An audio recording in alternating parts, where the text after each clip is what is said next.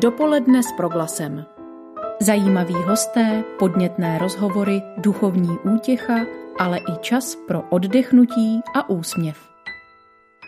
Dobrý den z Brna. Právě začíná dopoledne s proglasem, kterým vás v úterý 6. října bude provázet Jan Krbec. Co náš co nás čeká? V první půl hodině vám řekneme víc o Alianci náhradních rodin v České republice a jejich projektu Můj táta hrdina. Po půl desáté zavoláme šéf redaktorce katolického týdenníku Kateřině Koubové, abychom se zeptali, co je obsahem nejnovějšího vydání tohoto periodika. Jeho český tábor slaví 600 let. Jak konkrétně? I to se dozvíte z našeho vysílání. A v závěru této hodiny vás pozveme na výstavu Neomezení, která je od 1. října až do konce dubna příštího roku dostupná v brněnském zábavním centru Vida. Zůstaňte s námi. Dopoledne s proglasem. Můj táta hrdina to není jen název filmu s Gerardem Depardieu, ale také projekt, který chce vyzdvihnout úlohu tátů a tatínků z náhradních rodin. Aliance náhradních rodin v České republice vydává kalendář, z jehož prodeje budou financovány kompenzační pomůcky pro děti z náhradních rodin a také psychoterapie pro děti týrané a zneužívané. O náhradních rodinách, tatíncích a již zmiňovaném kalendáři budu dnes hovořit s vedoucí krajské skupiny Aliance náhradních rodin Bohumilou Krejčikovou. Vítejte ve studiu. Dobrý den. Když jsem zadal do vyhledavače pěstounská péče, tak mi vyskočilo několik organizací. Združení pěstounských rodin, Centrum pěstounských rodin, Středisko náhradní rodinné péče. A aby to nebylo málo, tak ještě pěstounská péče na přechodnou dobu. A jste tu vy, zástupce Aliance náhradních rodin České republiky. Tak prosím vás, udělejte mi v tom trochu jasno. Uh, tak to pěstounská péče uh, má spoustu uh, specifik a uh, pěstoun vlastně doprovází doprovázející organizace.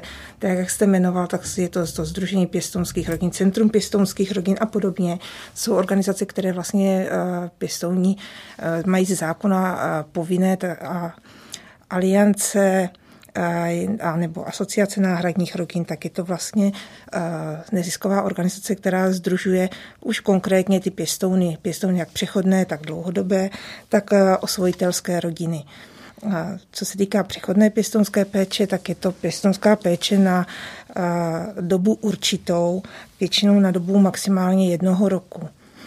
Takže je to takové, jako jste teď nakousl od každého něco a těžko, těžko se to dává eh, dohromady jednou, jednou větou. Takže, jak jsem říká, Centrum pěstonských rodin, Združení pěstonských rodin a podobně jsou doprovodné organizace. Asociace náhradních rodin je eh, organizace, která združuje konkrétně pěstouny a pěstonská péče na přechodnou dobu. To je pěstonská péče Zeptám se, a nehádáte se mezi sebou tak nějak? Ne, ne, ne, ne, ne, ne.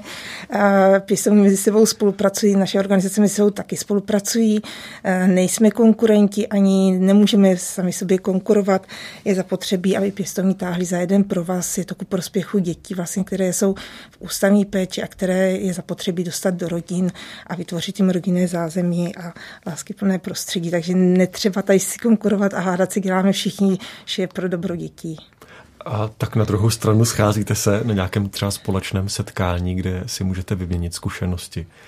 Míváme eh, setkání, míváme eh, vzájemné předávání zkušeností eh, někdy mezi organizacemi, většinou mezi samotnými pěstouny, kteří se nám schází v krajských skupinách Eh, protože každý kraj má svoje specifika. V každém kraji máme skupinku eh, krajskou a v rámci toho kraje pořádáme setkání, které bývají tak jednou za dva měsíce.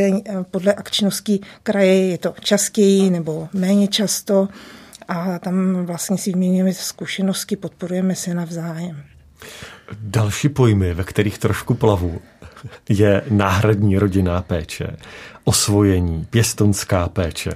Eh, jestli by pomůžete taky eh, orientovat se eh, v těch pojmech, co to vlastně je náhradní péče, pěstonská péče, osvojení, jak to spolu souvisí. Náhradní rodinná péče je v podstatě vše, co zastřešuje tady ty podskupinky, jak se říkal, osvojení, tam jdou děti v podstatě, které jsou právně volné, které přebírají vlastně veškerá práva jakoby biologických dětí.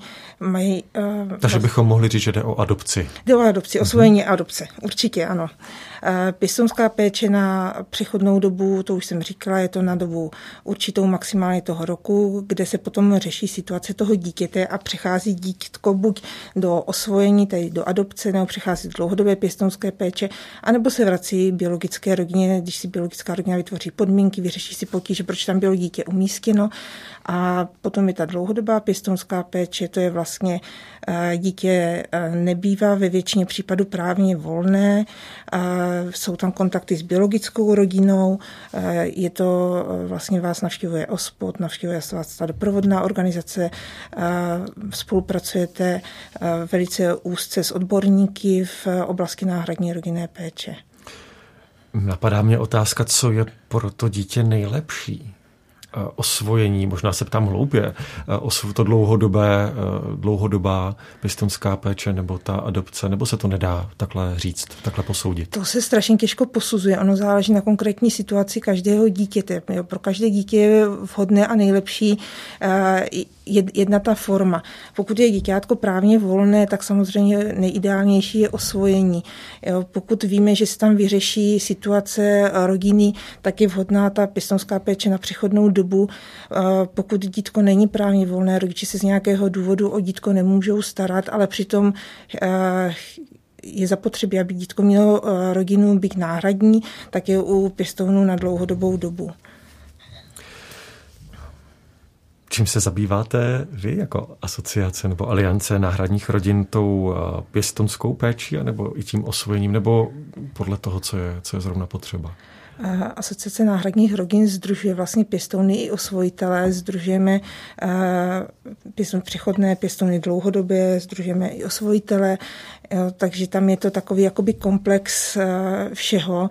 Zabýváme se legislativními změnami v oblasti zákona sociálně právní ochrany dětí, eh, připomínkujeme ty zákony, snažíme se tady nastavit podmínky vhodné pro pěstonské rodiny nebo celkově náhradní rodiny a ehm, snažíme se o to, aby všechny rodiny měly potřebné služby, které jsou zapotřebí pro e, zárný vývoj a průběh té pěstonské péče nebo i toho osvojení protože i dítě, které je v osvojení, se často může potýkat s podobnými problémy jako dítě, které je v pěstonské péči.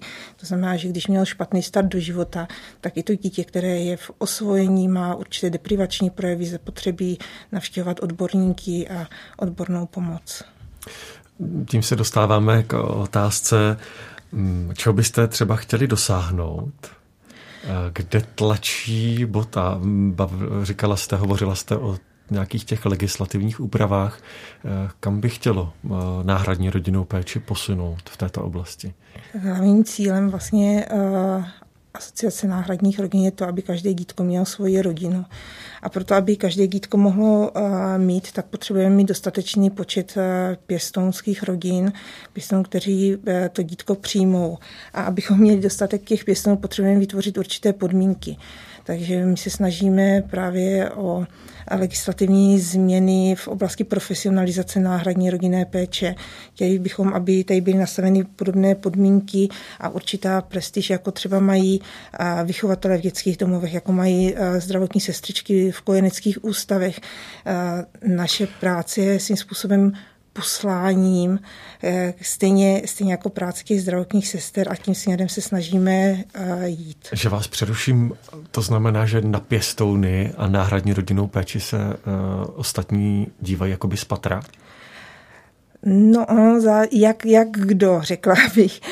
Někde slycháme kladné ohlasy na pěstonskou péči, ale někdy kolují mýty určité o pěstonské péči, nebo se hledá eh, důvod, proč, proč si to dítě vzala, proč jste to udělali tady, tady tak proč jste šli do té pěstonské péče a hodně často je zmiňované, že je to kvůli penězům, jo, hodně často je zmiňované to, že třeba pěstouni nemůžou mít děti a tak si ty děti berou jo, a málo kdy se vyzdvihuje to, že pěstounská péče je pomoc dítěti. Je pomoc dětem, aby nemuseli strávit dětství v ústavech, protože pokud to dítě vlastně nebude mít rodinu, nebude mít tu vztahovou osobu, ke které se upne, tak je jeho citový a psychický vývoj narušený.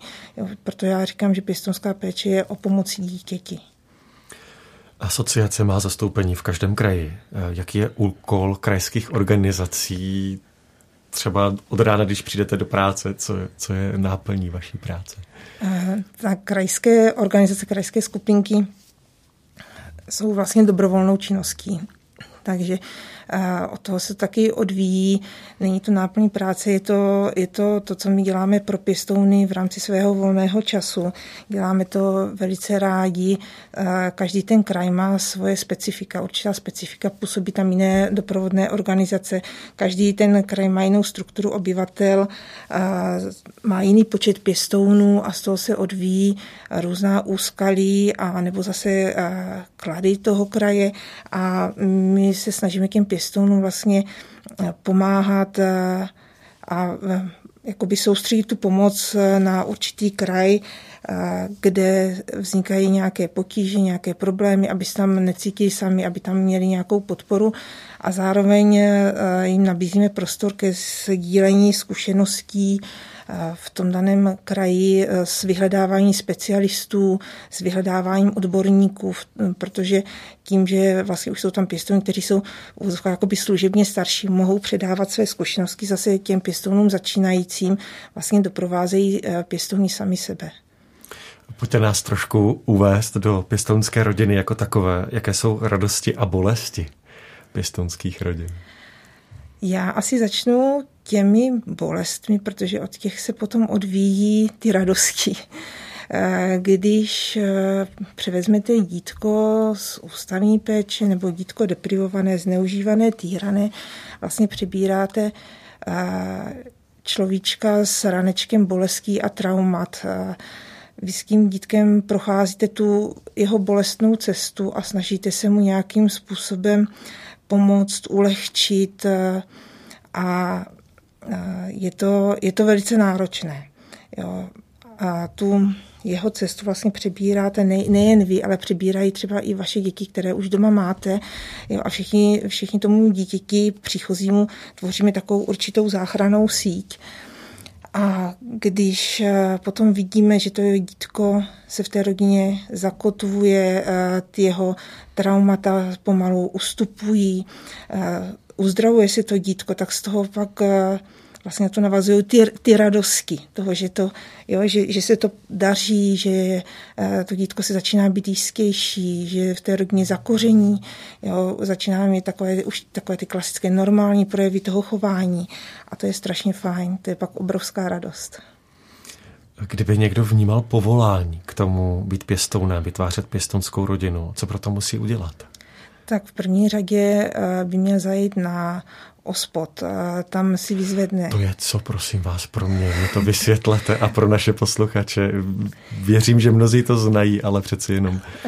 Někdy úplně zkráceně se tomu říká sociálka, sociální úřad. Je to agenda sociálně právní ochrany dětí. Tam vlastně zajde ten žadatel, vyzvedne si žádost, vyplní, získá tam vlastně prvotní informace, měl by tam získat prvotní informace, jak, jak bude proces dál postupovat. Poté vlastně k němu po vyplnění žádosti doložíte lékařské potvrzení, potvrzení ze zaměstnání, a potom je to takový kolotoč soubor všech papírů, které je zapotřebí vyplnit. A poté vlastně jste poz, přijde k vám pracovnice na návštěvu, dělá kontrolu u vás doma.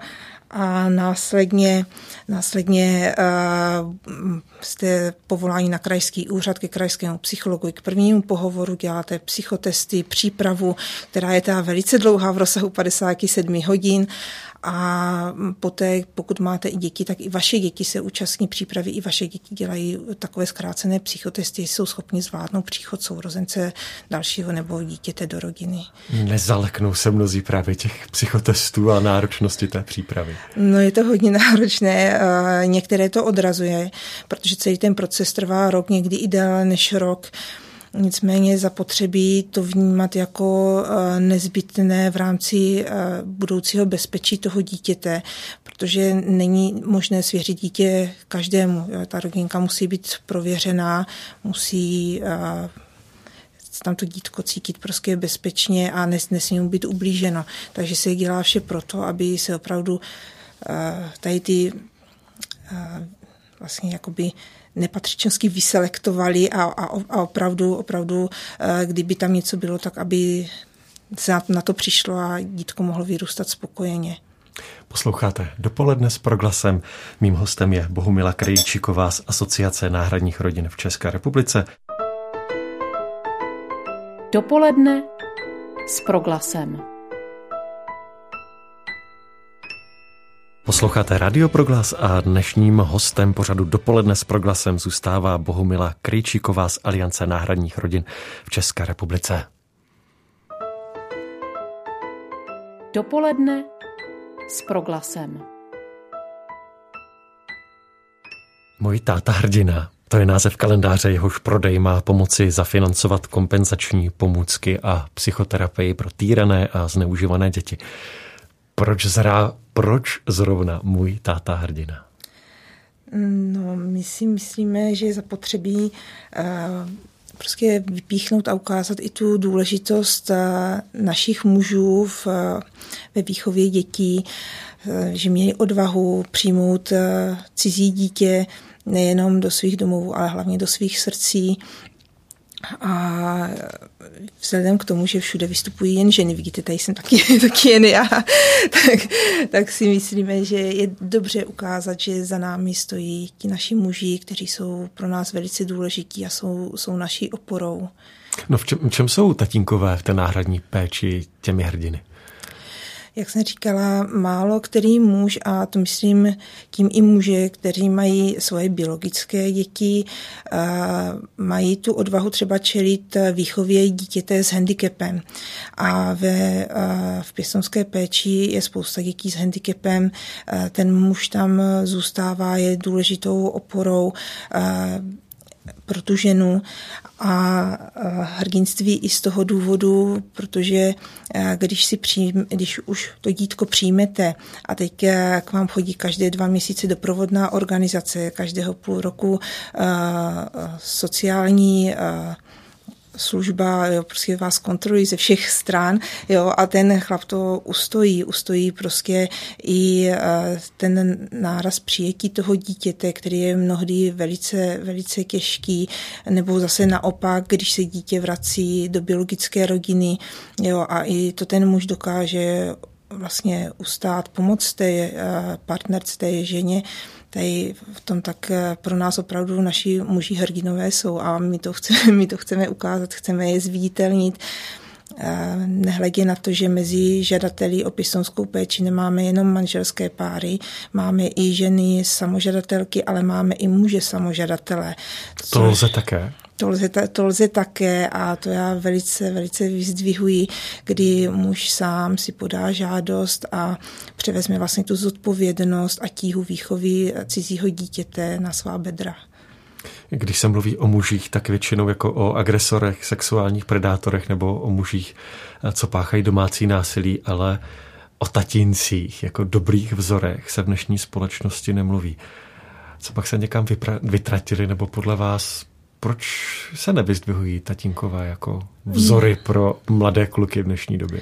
Já si myslím, že eh, je to spíš nastavením takové té naší společnosti, že naše společnost prostě hledá někde eh, nějaké takové to boom, takové ta negativa, jo, že se víc pak o tom mluví, jo, když se někde, něco, něco někde strhne jo, eh, negativního, tak to přitáhne tu pozornost a málo kdy se vyzdvihují tady ty klady a mnohdy, mnohdy tady, tady ti tatínkové, tak, takový ti fajn tátové, kteří si vezmou uh, synka a jdou spolu kopat míč, jo, nebo jde synkovi fandíte na závody, nebo třeba dcerce přečte pohádku, nebo je učí šet sulíky, tak to je tak, tak, něco tak jako normálního a přirozeného, že někdy si myslím, že naše společnost nemá zapotřebí to vyzdvihovat. A je to strašná škoda, protože zrovna tady to je tak strašně krásné, tak strašně něžné a jemné od těch tátů jo, a zároveň těm obzvlášť chlapcům předávají ten mužský vzor, který si potom ti chlapci nesou do života a holčičkám zase poskytují takovou tu určitou ochranu, že sice ano, maminka fouká bebíčka, maminka pochová, pomazlí, ale ten táta, když se něco semele, tak tam stojí nad ní ten táta, který tu holčičku nebo toho chlapce ochrání a je tam jenom pro ně nebo pro něj. Jak může ke správnému obrazu otce, tatínka přispět každý z nás? Co proto můžeme dělat my nepěstouni? Já si myslím, že ať už tatínek pěstounský nebo nepěstounský, tady bych to asi nerozlišila, protože všichni tátové jsou strašně fajn, pokud fungují a je zapotřebí i tam, kde ten tatínek třeba neúplně dobře funguje nebo je rodina v rozvodovém řízení, tak aby hlavně ti dva dospělí spolu komunikovali, aby vždy vlastně bylo ve středu, byli ve středu zájmu ty děti a měli pocit, že všechno je pro ně v pořádku, že tam ta máma, je tam ten táta a to je všude v každé rodině. Možná zamířím o kousek ještě dál tu otázku, jak můžou přispět vlastně jakoby příbuzní nebo eh, většinová společnost, jak může přispět okolí eh, rodiny, aby ty tatínkové byly skutečně fungujícími? Tak to si nejsem jistá, jestli okolí může ovlivnit fungujícího tatínka. To si myslím, že je spíš na každém muži eh, zvlášť a musí si to v sobě nějakým způsobem porovnat a mít v sobě nastavenou tu tatínkovskou mužskou roli. Nicméně třeba tam, kde jsou maminky samožadatelky, tak tam je třeba zase fajn, když zafunguje to okolí, když zafungují dědečkové, zafungují strejdové nebo přátelé rodiny a nahrazují vlastně ten mužský vzor v rodině a dítě se k ním může upnout, ten mužský vzor může hledat právě, právě u nich. Jedná se třeba hlavně o chlapce eh, v pěstonské péči, kteří jsou eh, u maminek samožadatelek, ale taky u maminek, které třeba zůstaly sami s dítětem, nemusí to být zrovna u pěstounů, taky tam si myslím, že je fajn hledat v okolí ty mužské vzory. Máte třeba zkušenost s tím, že by se chlapec, který prošel pěstounskou rodinou, sám stal pěstounem? Máme máme i, tu, máme i zkušenost, že chlapec, který projde pěstonskou péči, se stane pěstounem, že to má v sobě tak nastavené, že si to tak nese dál. Stejně tak eh, některé děvčata, které projdou pěstonskou péči, i z nich eh, se mohou stát pěstounky a stejně tak z biologických dětí pěstounů se taky eh, z částky nich stávají pěstouni, že si to nesou dál, že vidí, vidí v tom ten smysl pomocí dítěti a předávají tu lásku eh, dál k dalším dětem. Protože jsme v křesťanském rádiu, nabízí se mi eh, otázka, jakou roli eh, nebo jaké procento třeba je věřících nebo nevěřících rodin náhradí rodinné péči. A dá se porovnat, kteří jsou lepší? Vím, že se pohybuju teďka na tenkém ledě. Tady to je strašně těžká otázka. Já vám procentuálně eh, nedokážu vyčíslit, kolik eh, pěstounů je eh, věřících a kolik ne. Nicméně je pravdou, že velké procento pěstounů je právě nějakého náboženského vyznání. Jestli jsou lepší pěstouni věřící nebo nevěřící, to se nedá určit. To si myslím, že je opět o tom nastavení v člověku samotném, jak to kdo má, jak kdo vnímá tu svoji roli a jak z jakého důvodu, co, co byl hlavní ten spouštěč toho stát se pěstounem. Nemyslím si, že vždy je to ta víra, myslím si, že je to vlastní přesvědčení. Vraťme se ještě ke kalendáři. Co v něm můžeme najít? Kalendáři můžeme najít mimo fotografií, eh, které zachycují vlastně společné aktivity tatínků eh, s dětmi, eh, tak tam můžeme najít obrázky od dětí, tak jak děti vidí své tatínky, tak jak nám je děti namalovali.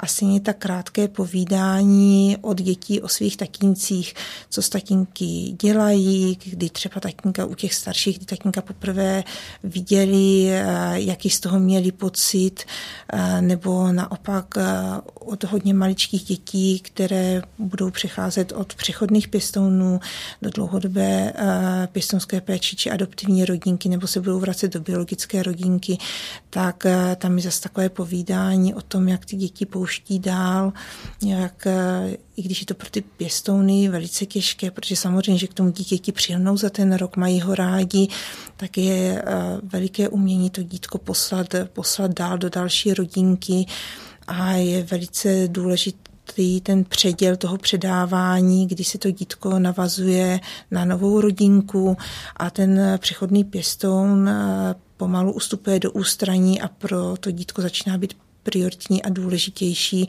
ta budoucí rodinka. Nicméně eh, bych si zde dovolila zmínit, že je velice důležité, aby tam určitý kontakt zůstal zachovaný mezi těmi rodinami, protože eh, rodinka, která dítěti věnovala rok jeho života, tak mu dala strašně moc a je proto dítě důležitá i do budoucna. A ještě poslední otázka, kde je možnost kalendář si zakoupit, jak je možnost přispět jeho zakoupením? Kalendář si můžete zakoupit eh, na webu Asociace náhradních rodin eh, na mailové adrese kalendář zavináč anrčr.cz. Dnešní první půl hodinu v dopoledni s proglasem byl, byla mým hostem Bohumila Krejčíková regionální vedoucí Aliance Asociace náhradních rodin České republice a bavili jsme se nejen o pěstounských rodinách jako takových, ale i o projektu Můj táta hrdina. Kalendář jehož zakoupením můžete podpořit nákup kompenzačních pomůcek a financování psychoterapie pro zneužívané a týrané děti. Takže moc děkuji za vaši návštěvu pro glasu. Já děkuji vám, nashledanou.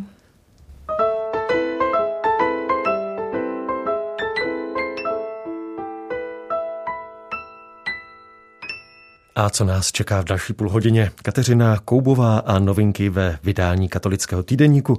Budu se ptát na oslavy 600 let od vzniku města Tábor a o výstavě Neomezení nám přijde říct Aniš, Anička Janušková už za malou chvíli. Tak zůstaňte na vlnách proglasu.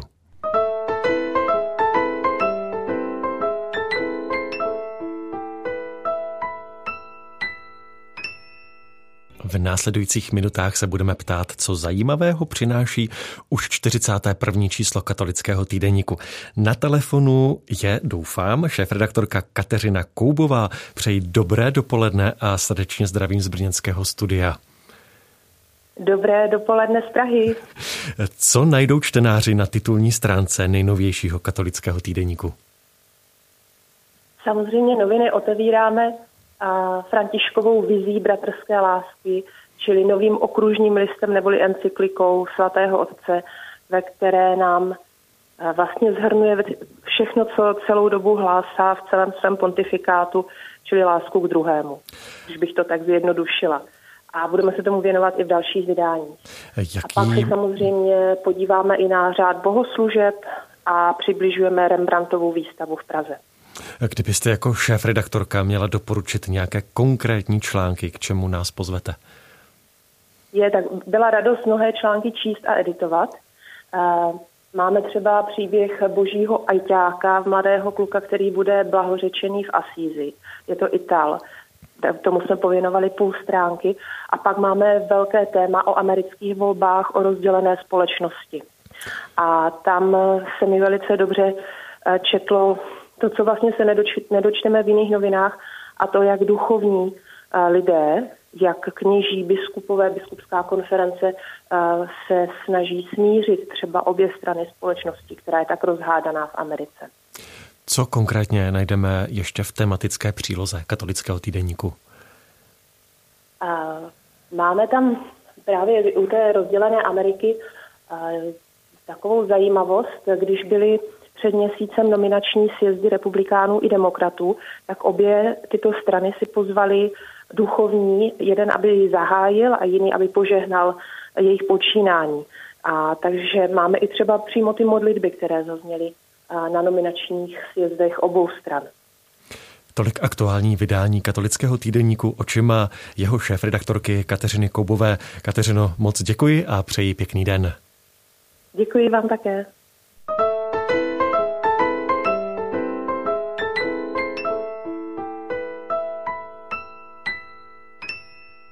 Dalším hostem dopoledne s proglasem je Jakub Smrčka, ředitel Husického muzea v táboře, kurátor historických sbírek, církevní historik, husitolog a zároveň starokatolický duchovní. Dobrý den, slyšíme se? Dobré dopoledne vám i posluchačům. Výročí 600 let od založení tábora slaví v průběhu letoška celé město. Samozřejmě vzhledem k epidemické situaci se mohla s mnoha omezeními. Jak jste se rozhodli připomenout velké výročí právě vy v Husickém muzeu? Husické muzeum spolupracovalo na přípravě řady aktivit s městem Táborem, Výsledkem této spolupráce je například kniha s názvem Tábor o městě pevnosti, ale také vznik nové stále expozice Tábor obec spravedlivých i královské město, která je instalována v jednom z ikonických objektů města v Bechyňské bráně z věží Kotnov.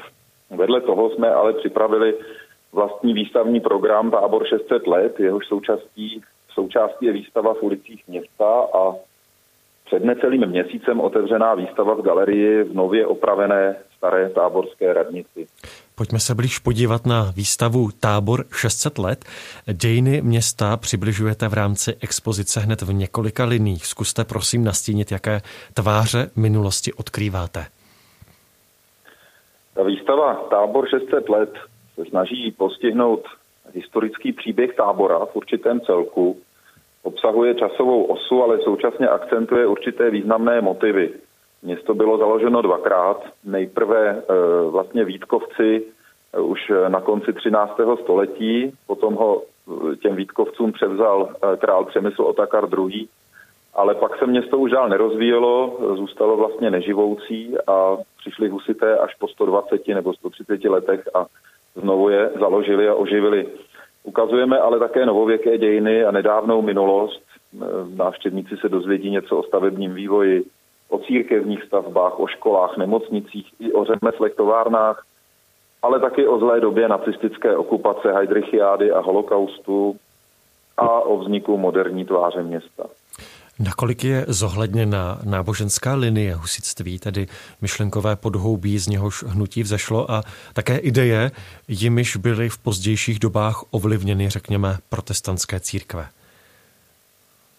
Tak v rámci této e, výstavy není husitství úplně dominantním tématem. Samozřejmě se mu nevyhýbáme, ale e, věnujeme se mu také v expozici Husité, která je umístěna v téže budově a městu jako husické a raně novověké pevnosti se věnuje nová stála expozice v Bechinské bráně, takže jsme už nechtěli přetěžovat tu výstavu, ale pochopitelně ta tradice husická nebo tradice české reformace se odrazily i v táboře v nové době, například vznikem a významným působením církví jako Českobratrská církev evangelická, církev československá husická nebo církev bratrská, takže i informace o nich na výstavě nechybí a prezentována je taky jejich architektonická stopa, kterou ve městě učinili.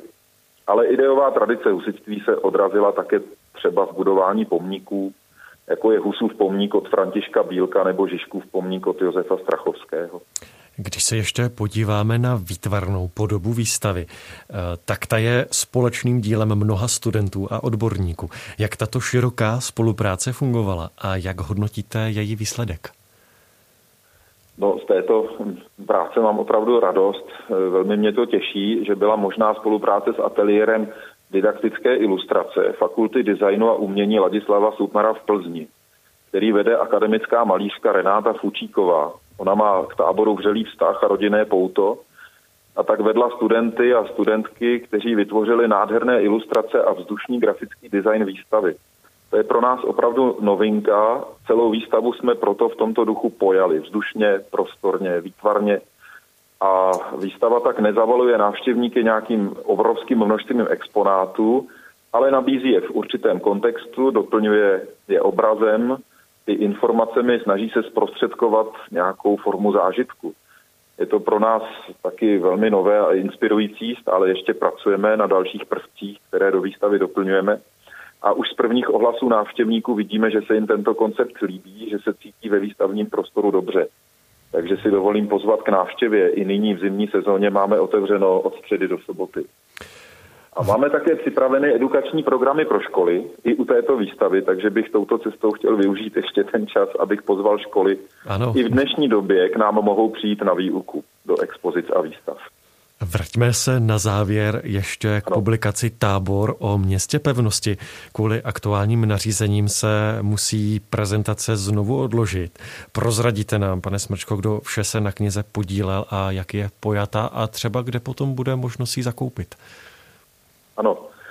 Ta kniha Tábor o městě pevnosti byla vydána městem Táborem. E, jejím autorem je kolega Zdeněk Vybíral, vedoucí našeho historického oddělení. A spolu s fotografiemi Zdeňky a Prchlíka, dalšího muzejního kolegy, jsem si taky jednu kapitolu napsal já sám a hm, ačkoliv jsme zatím nemohli tu knihu představit osobně, tak se docela dobře celé léto prodává v táborském infocentru i u nás v muzeu, tak tomu je i nadále. Takže knihu, knihu si lze pořídit nebo někomu koupit třeba už pod stromeček, i když ty Vánoce ještě nechci úplně přivolávat, zatím máme ještě krásný podzim. Ale blíží je to se. stručný historický přehled o dějinách tábora. Obsahuje krásné fotky, doufám, nebo troufám si tvrdit, že je napsána přístupným jazykem pro každého. To byl cíl oslovit co nejširší publikum a získat tak snad i reprezentativní svazek, kterým může člověk vždycky rád zalistovat. Hostem ve vysílání byl Jakub Smrčka, ředitel Husického muzea v Táboře, který pohovořil o šestistém výročí založení města, také o publikaci, která právě k tomuto výročí vyšla. Děkuji za rozhovor, děkuji za váš čas a přeji vše dobré. Děkuji za pozvání a přeji krásný den. Naschledanou. Dopoledne s proglasem. Stále posloucháte dnešní dopoledne s proglasem. Jako dalšího hosta přivítám v brněnském studiu naši redaktorku Aničku Janoškovou, která vás, posluchače, pozve na výstavu Neomezení, která je od 1. října až do konce dubna příštího roku dostupná v brněnském zábavním centru Vida poukazuje na život lidí se zrakovým, sluchovým a pohybovým handicapem. Nejprve si ale pustme ukázku reportáže, kterou Anička na místě natočila. Ne, to nejde. To ti tam ty malý kolečka zapadnou. Ale jo. To. Návštěvníci výstavy zdárně i nezdárně alespoň na chvíli prožívali každodenní život handicapovaných. Sven si při jízdě na vozíku stěžoval na otlačené ruce, Hana při psaní brailovým písmem na složitost přístroje. A tady je trošku malá abeceda, ale musíš vždycky všechno mít zaraz, takže když jsi třeba, nevím, jako Hana. své jméno, Hana, tak jedna, dva, pět, ale na jedno. Tak, máš ho. To pak uvidíš, až to vytáhneš. Jo, a, a to je jedno, kdo to je. Můžu se vás zeptat, jak se vám to ovládá? Není to vůbec jednoduché a to používám zrak. Kdybych nepoužívala zrak, tak opravdu vůbec si to nedokážu představit. To byla ukázka reportáže redaktorky Ani Januškové Aničky. Celou ji pak uslyšíte v dnešním pořadu Barvínek. Využiji toho, že Anička ji připravuje tady v brněnské redakci a poprosím ji, aby se s námi podělila o své dojmy. Aničko, vítej ve vysílání. Dobré dopoledne tobě i posluchačům. Jak na tebe výstava zapůsobila a co tě oslovilo? Tak mě na začátek překvapilo, že je to vlastně ve druhém patře toho zábavního parku, což ukazuje na to, že Vida opravdu ten bezbariérový přístup pro návštěvníky má, což souvisí i vlastně s konceptem té výstavy. I líbilo se mi, že výstavu si člověk může projít celou na vozíku. Tam na tom místě se nachází asi 25 vozíků, možná méně, to možná přeháním. a člověk si to může vyzkoušet úplně celé projet. Bude, ta výstava je tak na hodinu, je to rozdělené do tří uh, takových sektorů vlastně hm, handicapy zrakové, potom handicapy pohybové a handicapy sluchové. Může si ji projít navštěvník i poslepu, kdyby chtěl, nebo si zacpat uši. Vyzkoušela jsi něco na vlastní kůži a pokud ano, jaké to pro tebe bylo? No, já jsem si vyzkoušela tu jízdu na tom vozíku. A tam byl takový, jako kdyby desetimetrový uh, pruh, kde byly různé druhy terénu. Byl tam třeba, byly tam třeba práhy, byly tam kameny, písek. No, já jsem nedojela ani ten jeden metr přes ten práh, takže to mi moc nešlo. Uh, bylo to pro mě fakt těžké. Potom jsem si vyzkoušela psaní na psacím stroji, tím brailovým písmem, což už mi šlo o něco lépe, ale zase je pravda, že tam byl krásně udělaný návod a člověk to viděl, jak říkala paní v reportáži, která to taky zkoušela bez toho a bez toho, aniž bych to viděla, tak bych to asi nezvládla. Musí to být opravdu velmi těžké. No a potom jsem ještě zkoušela tu střelnici, kde vlastně člověk eh, vůbec neslyší ty rány a všechno mu to interaktivně ukazuje počítač, což bylo taky velmi zajímavé. Co myslíš, že tato výstava může návštěvníkům přinést, tedy návštěvníkům, kteří nejsou nějak handicapovaní? No tak to poznání a pochopení, jak těžké to ve skutečnosti mají.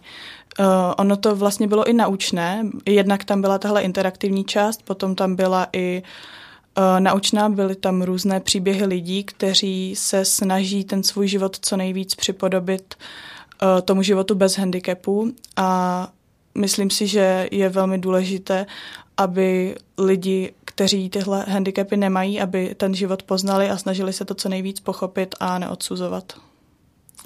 Na závěr se ještě zeptám, jak se zábavního centra Vidy v Brně a konkrétně výstavy neomezení dotýkají bezpečnostní opatření. Vida rozjela na své webové stránce takový portál, kde se ukazují počty návštěvníků, kteří jsou zrovna uvnitř. Maximální počet je 500. Vida je vlastně místem, kam chodí vlastně individuální návštěvníci, tím pádem není to žádná hromadná akce, takže tak, ta, takhle se jí ty opatření nedotknou. Když vlastně Vida má různé naučné programy pro školy. Když tam jde nějaká škola nebo nějaká větší skupina lidí, tak oni to místo rezervují jenom pro ní, takže je uzavřená ostatním návštěvníkům.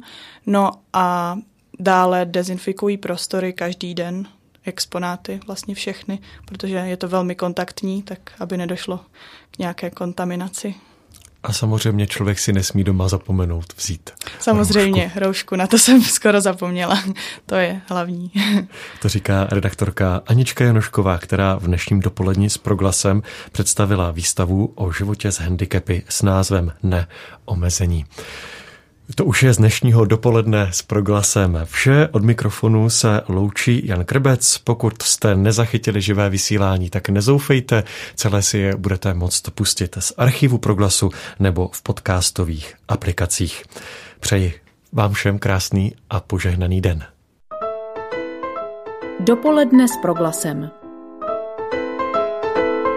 Každý všední den mezi devátou a desátou jsme v tom s vámi – už 25 let.